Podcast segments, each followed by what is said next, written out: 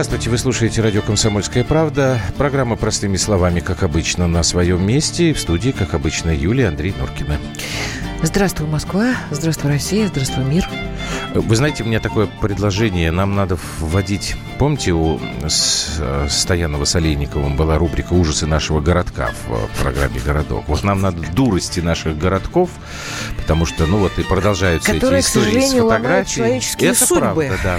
Сегодня мы будем говорить о странном эпизоде в городе Салават, это в Башкирии, где сотрудники роддома были очень удивлены мягко говоря, развеселились, когда руководитель этого заведения рассказала там, гостям из столицы, какую зарплату люди получают. В общем, сейчас поясняется, э, выясняется, что врачи вынуждены были уволиться – после этого. Официальные лица говорят, что нет, они там уволились раньше. Ну, в общем, какой-то бардак идет опять совершенно мерзкий и некрасивый. Но это после половины часа. А сейчас будем следить за главной новостью последних дней. Я так понимаю, на некоторое время вперед она будет сохранять лидирующие позиции. Это теперь уже можно говорить арест бывшего министра по делам открытого правительства Михаила Абызова. Простыми словами. Плюс семь девять шесть семь двести ровно девяносто семь ноль два это наши WhatsApp и Viber. Пишите нам, пожалуйста. Мы давайте в самом начале э, поговорим с Александром Хуруджи, общественным омбудсменом по защите прав предпринимателей. Он сегодня был на заседании суда, где было, собственно, принято решение о двухмесячном аресте господина Абызова. Александр, здравствуйте. Здравствуйте, Александр. Здравствуйте. Да, хотелось бы услышать э, от вас подробности. Вот вы рассказывали, что там было много известных людей на заседании, залог предлагали в миллиард. Но, тем не менее, вроде как все знали, что решение суда будет именно таким, арест. Ну, прорваться действительно составило большие сложности, не только для меня, а, и многие известные люди, как вы уже только что сказали. А кто именно? Вот хотелось бы фамилии узнать. Не назовете, кто там был из известных персонажей? Да, что секретов нету. Леонид Меломед был, был э, Константин Николаев, я его лично видел, был Роман Троценко, э, вот. Ну вот из тех, что вот я знаю лично uh-huh. видел, да. А, а, но из всех в зал попал только Троценко. Я видел, что он в зале находится, и потом стало понятно почему, потому что именно он предложил э, внести э, за Михаила Бызова миллиард. Так как поручитель его пропустили. Угу. А, что касается самого э, суда, то, в общем-то, все можно было сказать, что, как всегда, если бы не одно «но». Я впервые за свою практику, а я очень часто бываю на арестах, э, вижу, какие э, по толщине материалы в обосновании ареста прикладывает следствие. Так вот, здесь было не как всегда, там 20 страниц, а здесь э, был такой том увесистый, не меньше 500 листов, и его не стали цитировать полностью, зачитывать, иначе бы это заняло несколько а о чем дней, это, наверное. о чем это говорит? Что такое был это говорит материал подробный? О том, что этот материал, судя по всему, собирался достаточно длительный период времени. Uh-huh. Это говорит только об этом. Ну и э, статус самих участников, когда э, лично руководитель там группы э, с большими погонами господин Степанов из Следственного комитета лично принимал участие в судебном заседании, говорит о том, что подход это серьезный. Не резонансное дело. Угу. А скажите, да, пожалуйста, вы самого, вы самого Михаила Абызова видели, как он выглядит, как он да, держится? Он, он находился в метре от меня, я его не очень хорошо знаю, но встречался, когда взаимодействовал э, как общественный человек по uh-huh. вот, линии открытого правительства. То есть э, я его так лично не знаю. Ну, ну как показался понимаю, вам? Меня uh-huh. узнал, да, что я представитель Бориса Титова, он ну, обращался через ОНК с просьбой, чтобы Титов поддержал. Но Борис Юрьевич сказал, что прежде чем а, занимать позицию, мы должны качественно изучить документы. Документов uh-huh. не было, и для того, чтобы собрать информацию, я сегодня был в суде. И все, что я насобирал, я, конечно, соберу единый доклад и доложу эту ситуацию Петрову для принятия решений. Спасибо вам Он большое. Он выглядит хорошо. Угу. Михаил Абызов улыбался, выступал и под конец, так сказать, выступал уже как в открытом правительстве. Вот все Понятно. Спасибо вам так. за рассказ. Александр Хуруджи, общественный омбудсмен по защите прав предпринимателей, был сегодня в суде. Я вот сейчас могу вам процитировать. Михаил Абызов сказал буквально следующее. «Я готов активно сотрудничать со следствием, чтобы доказать свою невиновность в случае избрания меры пресечения, не связанной с заключением под стражу. Заверяю, что не скроюсь и не стану угрожать свидетелям, иным участникам уголовного судопроизводства, также препятствовать расследованию». Ну, как вы только что слышали, суд не принял такое ходатайство о залоге. Мне вот интересно было бы сравнить миллиард рублей. Кто-то еще по какому-нибудь делу был предложен такой залог суду. А, тут несколько вопросов, которые попросили ответить. А, почему за преступление экономического характера все равно в России сажают в СИЗО? Почему не найти другой способ, чтобы обвиняемый не скрылся? Ну, ты не проговаривай все, а давай ну, они просто одинаковые. вот первый, ну, вот первый да нет, ну, все эти вопросы... Почему за преступление экономического потому характера Потому что в случае с делом Михаила Абызова речь идет, уже даже вот в этой обвинительной части, не о преступлении экономического преступного характера. Михаилу Абызову предъявлено обвинение в создании организованной преступной группы. А, я должен напомнить, что нововведения в закон были приняты, можно сказать, днями. Была инициатива от президента, и вот совсем недавно парламент принял эту норму. По обвинению и по доказанному преступлению в создании ОПГ, организованной преступной группы, человеку грозит до 20 лет лишения свободы. Так что Абызову не экономические преступления предъявляют, а создание организованной преступной группы. Давай я тебе буду второй вопрос читать. А Почему все... не найти другой способ, чтобы обвиняемый не скрылся? Ну, смотрите, здесь я как бы... Ты, ты уж меня прям тоже за следователя сейчас э, заставляешь отвечать. Давай, давай. Значит, следствие, видимо, решило, что были возможности у Михаила Анатольевича скрыться. Тут есть интересный момент, связанный с обстоятельствами его задержания. Если вы помните, вчера информация проходила о том, что он был задержан в, во Внуково. А во Внуково есть такой терминал для бизнес-авиации, куда прилетают частные самолеты, там всякие реактивные и так далее, и так далее. И вот там вроде как его задержали и увезли Э, после проведения каких-то там первых э, мероприятий в следственный изолятор э, временного, не следственный, а изолятор временного содержания. На Осташковском шоссе он находится. Я сегодня утром слушал рассказ представителей общественной наблюдательной комиссии, которые в 7 часов утра Михаила Абызова посетили в камере. Ну, вроде как, получается, по их словам, его действительно привезли из аэропорта. Опять же, вчера проходила информация о том, что он прилетел из Италии на день рождения к одному из своих э, близких друзей. Ну, естественно, к вечеру вчерашнему стала появляться информация о том, что э, прилетел он на день рождения к бывшему вице-премьеру Аркадию Дворковичу. Аркадий Дворкович действительно был день рождения накануне. Вот. Ну, во-первых, сегодня стали говорить, что Дворковича в России нет, и он уже давно уехал в командировку. А дальше вот я предлагаю поговорить, э, вернее, послушать адвоката Михаила Абызова, Александра Асниса. Вот комсомолка э, с ним поговорила, и он тут опровергает половину информации, вот той, что мы с вами узнали вчера. Давайте мы послушаем адвоката Асниса находился в России на, на момент, когда происходило его задержание, он был дома с семьей. Поэтому все, что сообщается по этому поводу, это действительно фейк. Постоянно жил в России в это время изредка выезжая на отдых и в командировке за границу, как это делают многие. Пришли домой с обыском. Это произошло утром, в течение дня происходил обыск, а далее он был доставлен в Следственный комитет для производства следственных действий, в частности, для оформления задержания и предъявления ему обвинений.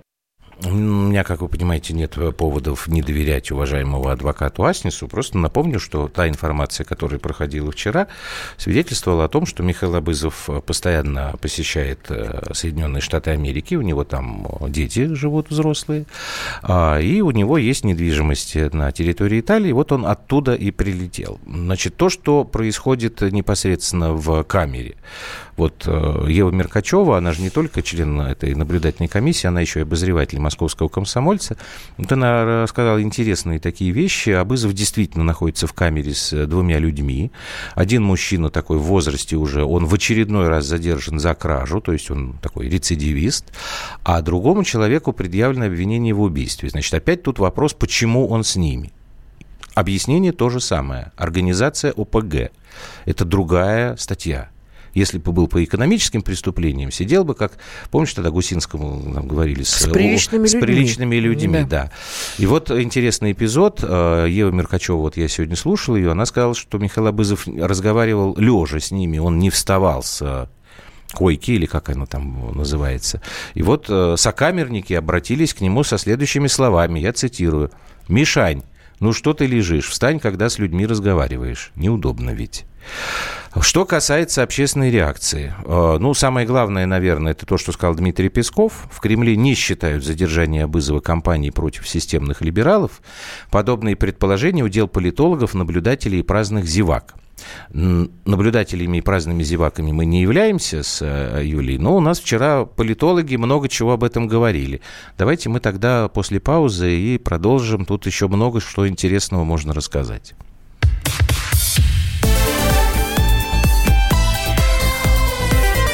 Простыми словами.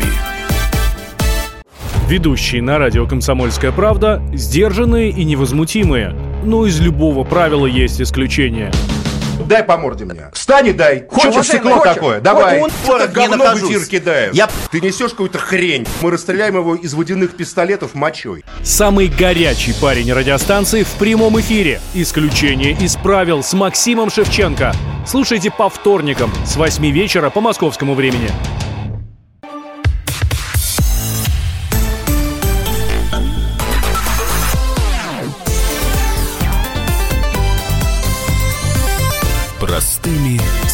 Словами.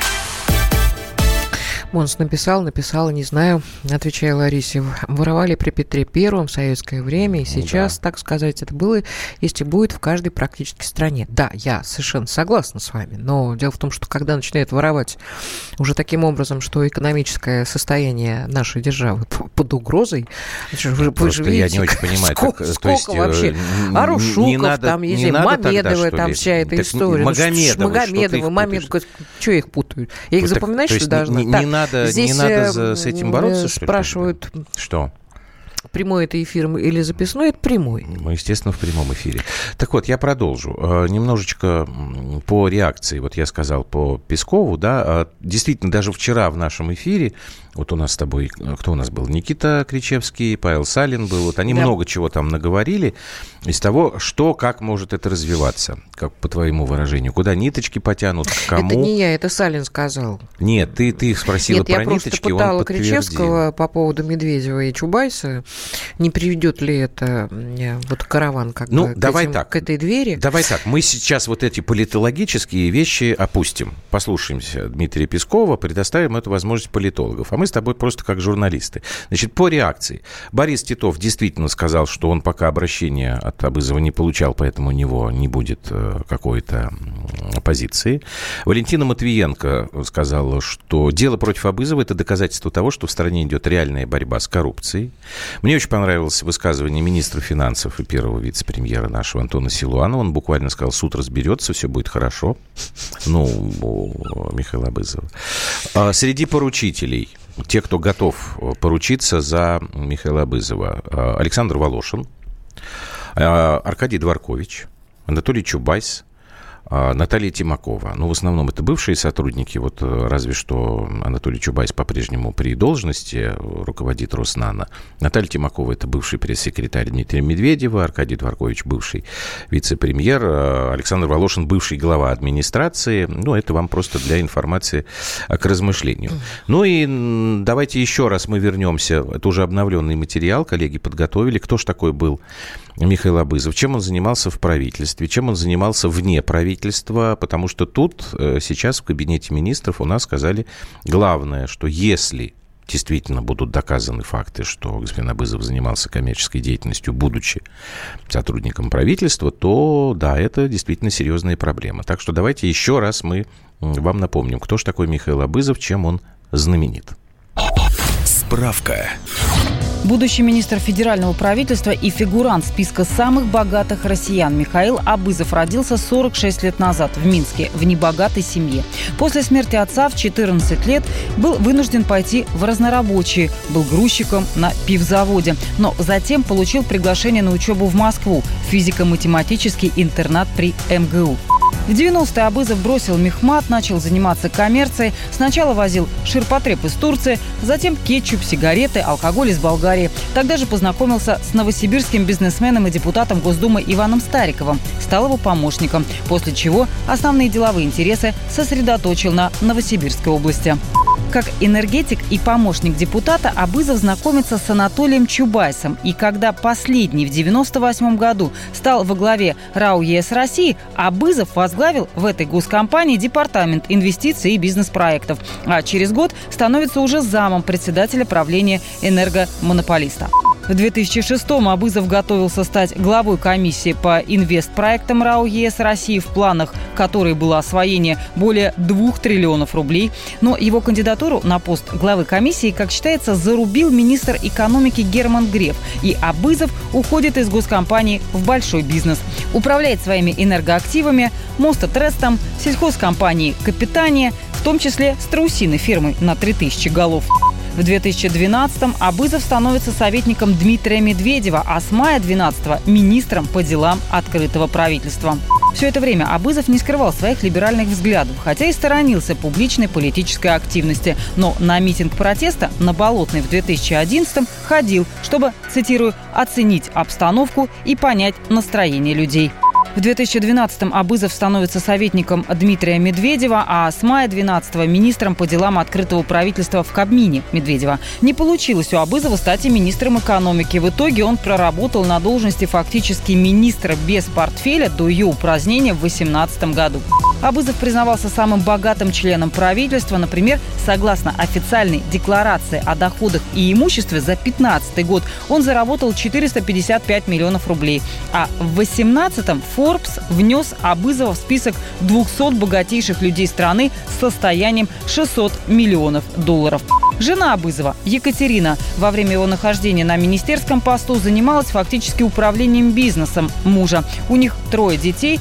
Тесть Абызова проживает в Чикаго. В 16-м пришла информация о том, что Михаил Абызов расстался с супругой. Михаила Абызова связывают со многими влиятельными политиками и бизнесменами. В первую очередь это Анатолий Чубайс, с которым он работал еще в РАО ЕС России.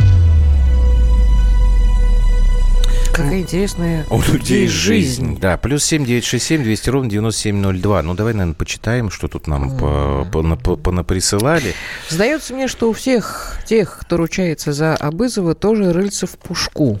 Ну, Сразу всех СВ, надо. наверное, это слишком... Э, ох, господи, я не успеваю все это следить. Слишком такое обобщение, потому что вот здесь, например, было написано про Чулпан Хаматову. Вот. А что же не всех поручителей назвали, а Хаматова. А я, она каким боком с ними? Я, я, честно говоря, не знаю, а что Чулпан Хаматова поручалась за господина Абызова. Ну, я, по крайней мере, вот вам когда цитировал э, фрагменты из э, материала РБК, ее фамилии там не было. Методично подбираются к Чубайсу. Когда его возьмут, объявят по стране выходной, спрашивает, спрашивает 66-57. Ну, э, давайте так. Это у нас политологи вчера объясняли. Сегодня мы э, эти, эти темы не комментируем. Абызов или гениальный политологи пусть делают. Абызов или гениальный бизнесмен или гениальный вор третьего не дано, считает Александр. Ты смотришь свежие, потому что у меня так, прыгает Кирилл все время. пишет, а эти люди запрещают нам валежник собирать. Ну да. Да, к сожалению, да. Ну, не совсем так, потому что там запреты, это скорее все-таки э, Слушай, Государственная Дума ну, должна делать. Мне, кстати, сегодня понимаю, да. объяснили, э, я вот честно вчера, я и Никите Кричевскому сказал, э, что я все-таки так и не понимаю, чем занималось открытое правительство или чем оно должно было заниматься. Вот мне сегодня объяснили очень просто. Я, естественно, фамилии пока не, не буду никаких называть тех людей, которые мне сказали, это рассказывали. Функция открытого правительства в том числе должны были входить, должна была входить работа с э, инициативами снизу. То есть как бы вот та идея, которую в эту историю вкладывал Путин. Чтобы была обратная связь. Вот люди что-то такое предлагают, и нужно это рассмотреть. Вот она, эта открытость. Но это помимо там всех вот этих цифровых там дел, то, что действительно, в общем, удалось там вот эти МФЦ, это все тоже в каком-то смысле результат их деятельности. Но при Михаиле а, Абызове э, инициативы, которые шли снизу, удивительным образом практически все зарубались в какой-то момент. А там, собственно, были вещи, связанные с несогласием по поводу методов проведения пенсионной реформы, там какие-то другие вещи. То есть все, что как бы снизу шло наверх, для того, чтобы провести Решать общественное обсуждение да. какое-то. Да. Это почему-то чик-чик-чик. И никакого То верха не, это не, не доходило. Не поступало наверх. Да, еще. дальше возникает, конечно, вопрос... То есть открытое правительство оказалось очень закрыто. закрывало да. Дальше те возникает вопросы, вопрос... которые должны были а решаться. А почему тогда, почему на это не обращали внимания? Ну, тут опять Нет, не хочу не сейчас залезать внимания. на то есть, поляну то есть, политолога. Понятно, что ребята, ребятам было выгодно, чтобы, э, сказать, вопросы снизу, они наверху наверху не решались. Наверху говорилось, что все хорошо, ребят. Угу. Народ рад, обожает президента, рейтинги высокие. Угу. И а, таким образом создавалась такая специальная поляна, очень почва удобная, для того, чтобы в какой-то момент удобный в общем, власть-то эту, которая наверху, а я так понимаю, что президент, просто ее скинут. Ну, тут вот пишут, что это к Путину подбираются Естественно. Я, я думаю, что я вот думаю, эта что самая в, в обратном, шестая колонна, в обратном направлении которая гадила... Идет. Вот помнишь, когда у меня возникал вопрос, почему с Леной Бойко не разбираются а, по закону? Кто а. интересанты тихонечко взять? Есть, конечно, такие, вот. да. Но мы, мы сейчас не можем Для России называть, это был дэмидж, не... Э, это да, да, урон э, России нанесен ну, имиджевых, естественно. Репутационные, естественно. Ребята делают методически гадости внутри страны. Методично, наверное. Методично. Да. Ну, методично делают, прости, пожалуйста. По методичке. По методичке делают. Я даже думаю, что знаю, по какой. привязались к Хаматову и Аэропорт. На вашем же радио говорили. Ну, говорили, говорили. Вы Чего? думаете, мы, что они ручались за Абызова? Видать, передумали делать. Я не знаю, говорили ли что-то Слушайте, Хаматова люди искусства вообще, вы их мы оставите же, в покое. Да, мы же не слушаем политику не лезут. днями. Я не знаю, Абызов мог э, там э, какой-то благотворительностью творческой заняться. Меценат. Скрынник, быть, Улюкаев, Абызов. Не хватит ли экспериментов с этим премьером, который должен отвечать за каждого из проворовавшихся министров? Это не к Пишет вопрос. Хулио. А, политологов сегодня у нас с вами в эфире нет, поэтому давайте мы отложим этот э, Василий интересный из разговор области написал. Добрый вечер. эфира. Если... Просто запомните эту фразу. Если чего, поделиться кое с, кое-чем с кое с кем, то Нет, не вы знаете, мне кажется, вот что здесь не тот случай уже. Я когда услышала, что с э, Грефом у них, в общем, такие перпендикулярные не отношения, очень отношения, как да, это я правда. это называю. Вот, понимаете, есть такая история, не получается административных рычагов, не вот никак. Вот ты вроде хочешь с человеком наладить, он тебе, он тебе нужен где-то помочь.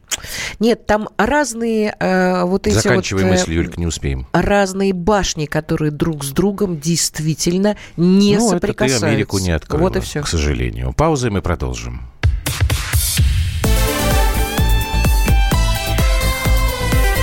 Простыми словами. Здравствуй, друг. С чем ты к нам пришел? Здравствуйте. Меня зовут Кирилл, и я автоэксперт. Ребята, давайте поддержим Кирилла. Я знаю о машинах все. Я хочу говорить о них, хочу отвечать на вопросы, все время хочу обсуждать автомобильные темы. Как ты борешься со своей зависимостью, Кирилл? А я и не борюсь. Я говорю о машинах каждый день на радио «Комсомольская правда». «Дави на газ» с Кириллом Бревдо. По будням с 8 утра, а также по пятницам с 8 вечера по московскому времени на радио «Комсомольская правда».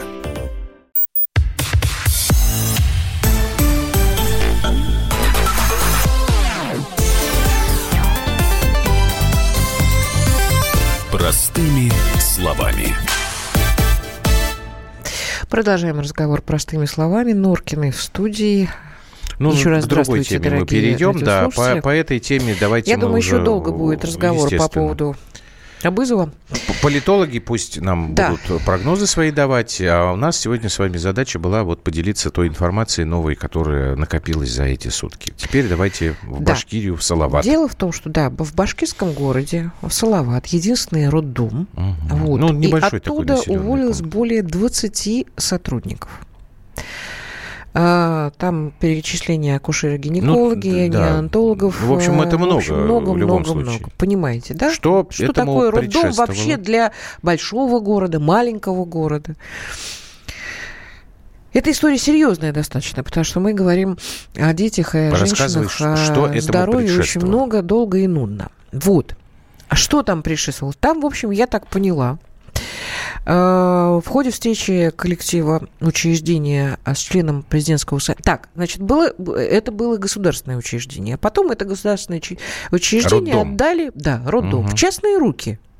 Угу. Понимаете, да? А, капитализм ну, как у нас... управляющую компанию такую. Да. Так. И э, когда приехала комиссия, в ходе встречи коллектива учреждения членом президентского совета по праву человека Натальи Евдокимовой медики.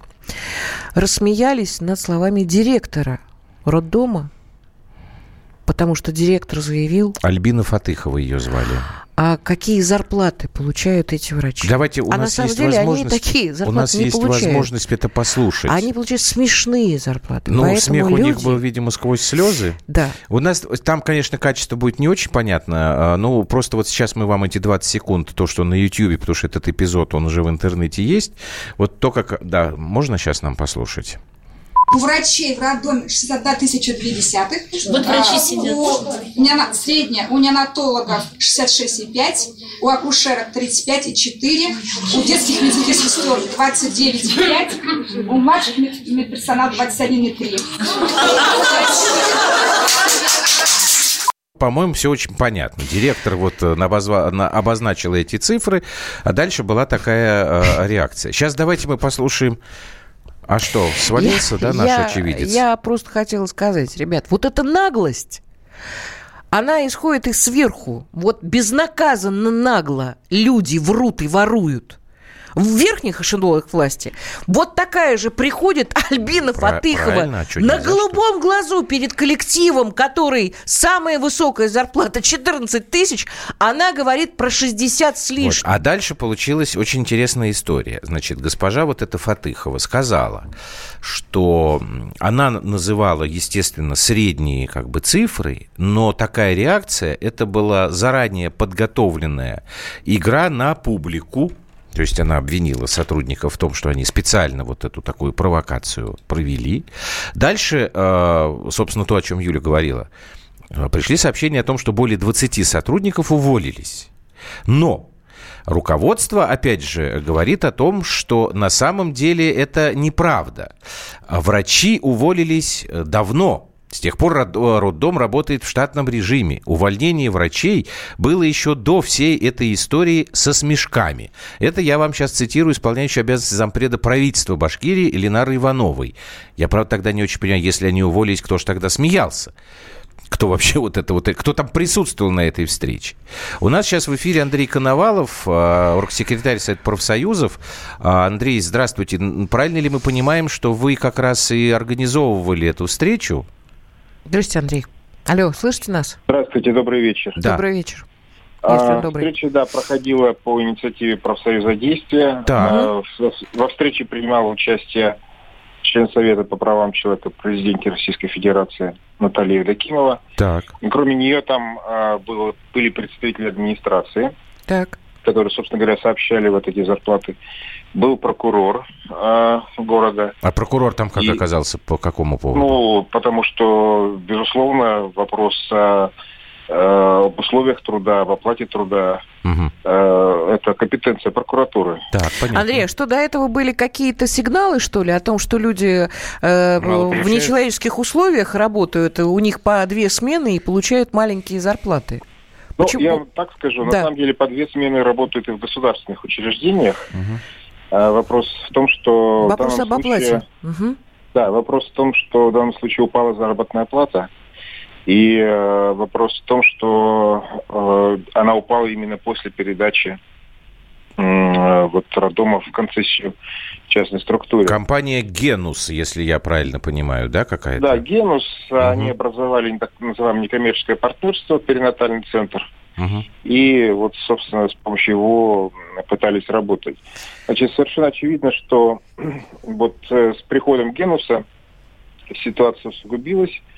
А, каких-то реальных сдвигов в пользу там, улучшения люди не увидели, а наоборот увидели вот свои более низкие зарплаты, uh-huh. увидели, что их лишили медицинского стажа. Uh-huh. А, на самом деле, это такой довольно короткое, короткий фрагмент всей этой встречи, она длилась порядка, порядка полтора часа. Так.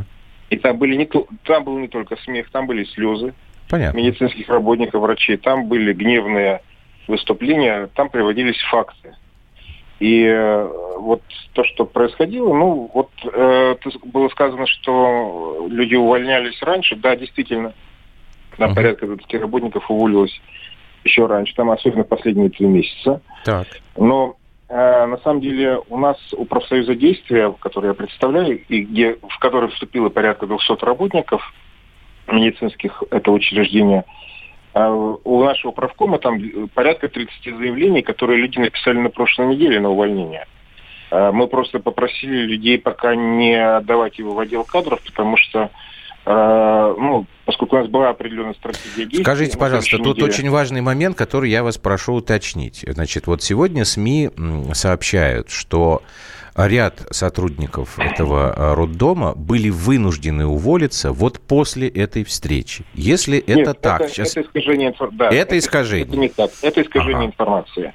То есть э, вот десятки сотрудников уволились до, так. и э, были написаны заявления, которые не были поданы, потому что мы рассчитывали развернуть ситуацию на этой неделе, в том числе Понятно. Одна из наших ходов была это вот встреча с... Так, а что вы тогда, а что вы дальше собираетесь делать? Как вы будете действовать, тем более, если там ну, был представитель в прокуратуры? Время, мы видим, что правительство и глава республики Башкортостан сделали а, публичные заявления, которые не могут, я думаю, быть взяты обратно, о том, что концессия будет отменена. Это прямо противоположные заявления, которые были сделаны несколько недель назад – о том, что вот при всех минусах там останутся в концессии. И поэтому на самом деле в роддоме сегодня никто не собирается подавать заявление об увольнении. Так. Наоборот, я думаю, как после того, как э, роддом будет возвращен под, ну, под управление государства непосредственно, э, даже те сотрудники, которые уволились, а сегодня там, скажем, вместо шести неонатологов работает всего один, например, да, uh-huh. соответственно, они просто смогут вернуться, они, они вернутся, и, по крайней мере, проблема кадрового дефицита будет смягчена. Андрей, скажите, пожалуйста, а вот та ситуация, которая произошла, там есть какие-то приметы экономического преступления у руководителей, э, когда в концессию была? Ну, был я, я не могу сказать насчет Ну, прокуратура же была, присутствовала, значит, да. ну, может быть, какие-то... Прокуратура иногда занимается просто нарушением прав, это не всегда прямое там Проверки, да? какие-то финансовые да. проверки там будут? Там были проверки уже, там так. были выявлены нарушения угу. трудовых прав. А, я думаю, что будут и дальше проверки. Но с нашей точки зрения там имел место вывод, я не могу сказать, что это преступление или не преступление, но, по крайней мере, имел место вывод денег, которые по э, программе ОМС должны были поступать. Uh-huh. Вот, когда вот принимается вот. Это федеральные ОМС, деньги, простите, пожалуйста? Ну, э, там есть и региональные, думаю, и так, и так, и, да. Угу. Государственные, скажем так. Государственные. Да, государственные. Угу. Э, вот там, на самом деле, когда принимается тариф ОМС, там не закладывается коммерческая прибыль, не закладывается инвестиционная составляющая, там закладываются текущие расходы. Так. И если вы выводите деньги каким-то образом, например, там, оплачивая аренду недвижимости своей там аффилированной структуры, если вы их выводите, эти деньги, и они де-факто как бы являются прибылем, но при этом это деньги ОМС, ну, конечно, это не совсем правильно, да? Хм. То есть изначально, э, соответственно, если вы эти вы очень деликатный, Андрей. у вас меньше денег на, заработ, на заработную плату, на лекарства, угу. на текущие там коммунальные услуги. Угу. И э, поэтому нам не совсем понятно вообще, каким образом частная структура э, рассчитывала вообще зарабатывать. Ну, она же угу. частная структура, должна была зарабатывать, правильно? Ну, правильно, конечно, да. это же бизнес, да. он должен зарабатывать. Да, значит, да, это их это как бы естественное желание. Мне непонятно вообще, почему э, вот это не было учтено. Или они должны были как-то выводить деньги, которые предназначены МС, из которых не заложена возможность прибыли, да? И, соответственно, да, у меня, Андрей, ощущение, у, у меня, Андрей, ощущение, что они просто решили сделать прачечную Ну, нельзя это исключить. Вот По... есть такое. И, да, да, спасибо вам большое. Извините, да. время у нас закончилось, но мы успели как бы прийти, по-моему, к пониманию. Андрей Коновалов, сопредседатель профсоюз действия, секретарь Совета профессиональных союзов. Да, э, Давайте мы сделаем паузу. отмыть тетеньки решили. Да, 8 800 200 ровно 9702. Это телефон прямого эфира. Тут вот, кстати говоря, Хулио задает вопрос, а что вообще значит частный роддом? Это такой эксперимент. Я о таких медицинских учреждениях никогда не слышал, чтобы государственный роддом передавался в частные руки. Я, честно говоря, тоже не слышал никогда. Но, может быть, кто-то вот из вас знает ответ на этот вопрос. После паузы мы ждем вас в прямом эфире.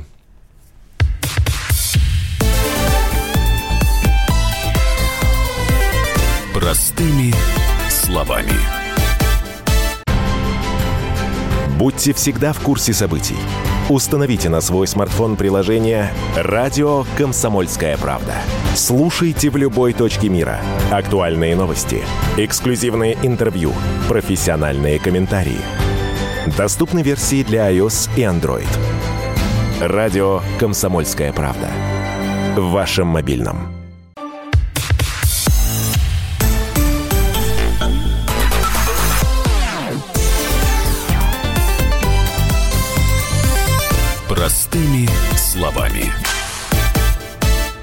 Меня, знаете, как э, как-то удивило по-хорошему а, что? обстоятельства, на которые не все обратили внимание. А, то, что вот Андрей Коновалов, Который в эфире у нас был сейчас. Да, да. который вот э, это чудное. Он э, сопредседатель профсоюза. Я-то вообще думала, что э, это придумка очень хорошая. Межрегиональный профсоюз работников да. здравоохранения, да. Который называется «Действие». Мне кажется, что вкануло в лето вообще. А оказывается, есть такие замечательные люди. Полагаю, что их немного э, на самом деле по стране, но надо как-то это брать э, на вооружение. Разбираются с подобными случаями. То есть можно написать в профсоюз, и приедут люди, э, совершенно адекватные, вместе с прокуратурой и как-то послушают и коллектив, ну, и руководителя. Мне Будем кажется, надеяться. это хорошая история. И нет, ее бы хорошо. Нет, я понимаю, что не было бы такой, счастья, да, да несчастье помогло. Вот поворот, мне кажется, может быть очень Нам приличный. звонят. 8 800 200 ровно 9702, Москва, Валентин у нас в эфире. Валентин, мы вас слушаем. Да, здравствуйте, здравствуйте, здравствуйте Валентин. Норкина. Здрасте. Подождите, Слушайте. это ты, Валентин, что ли? Да, это я. Алфимов, Господи, ты, это Алфимов. Так.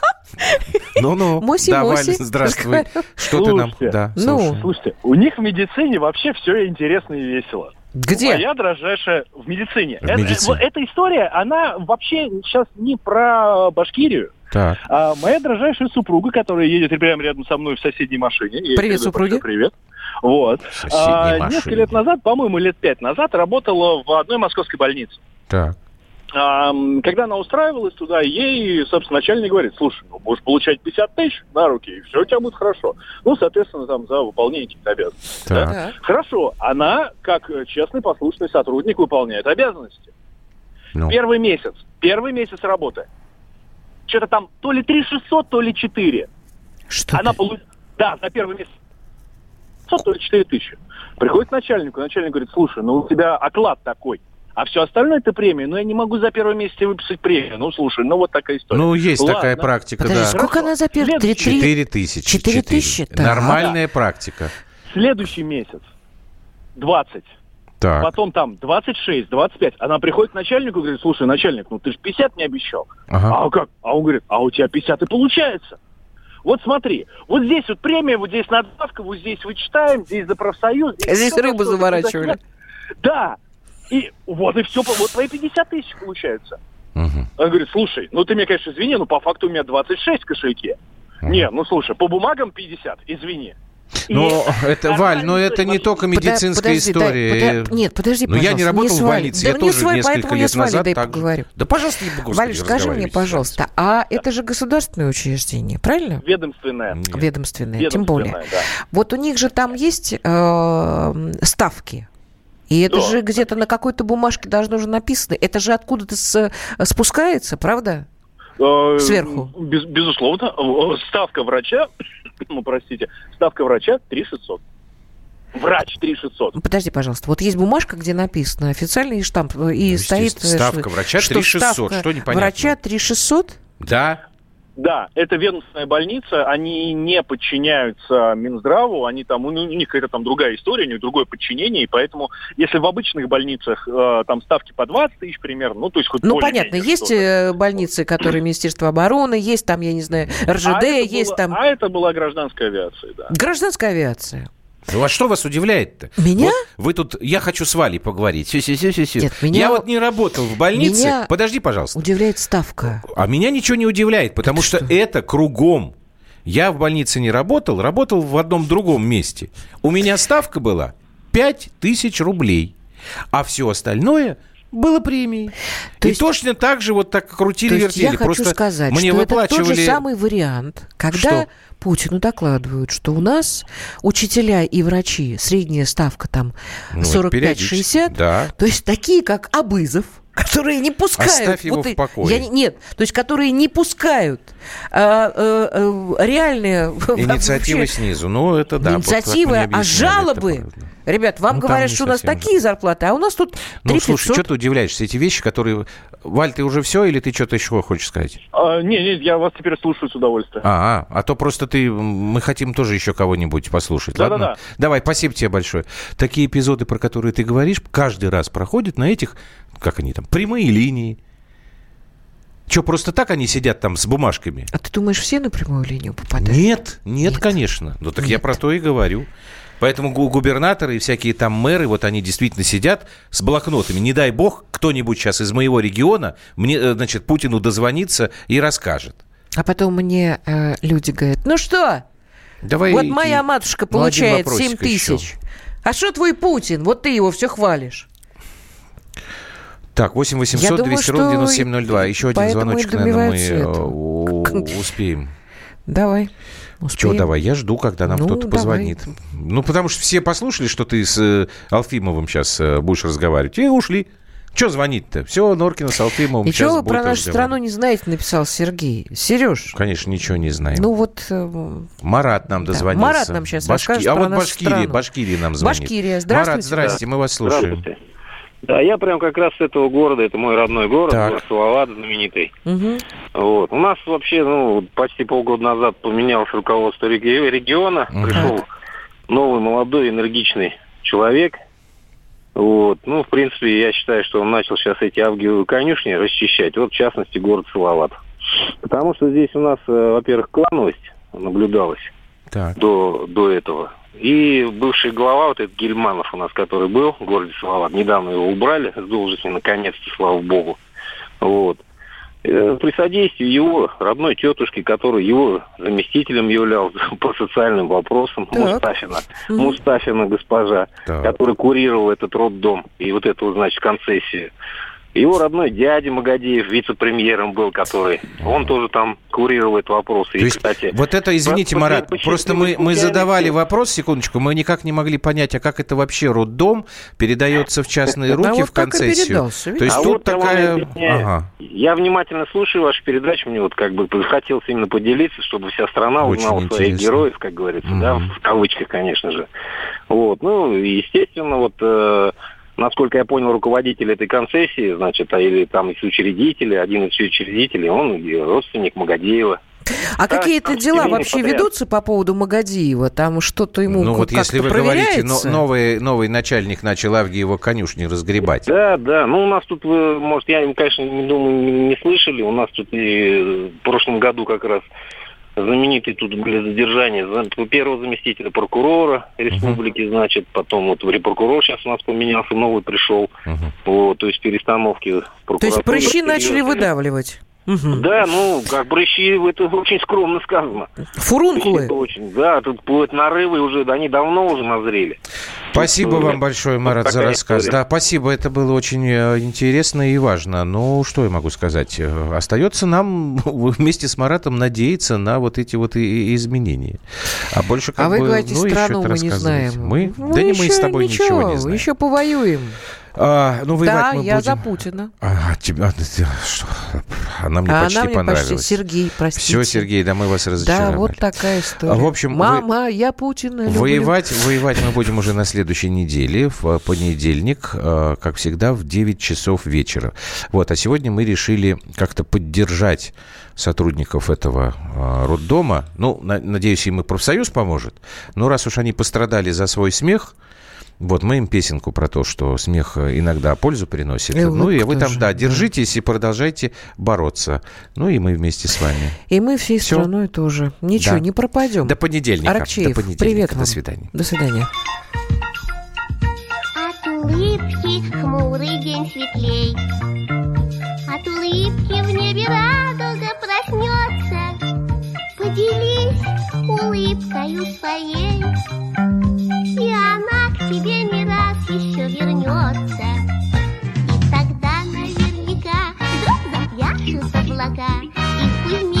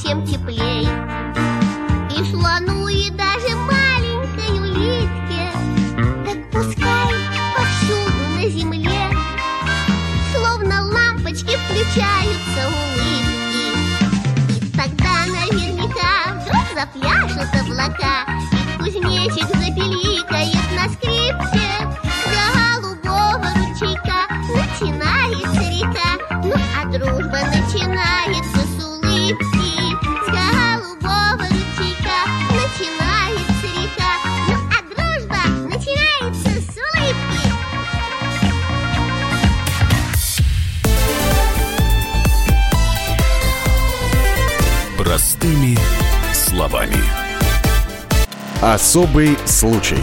По понедельникам в 5 вечера по Москве. Касается каждого.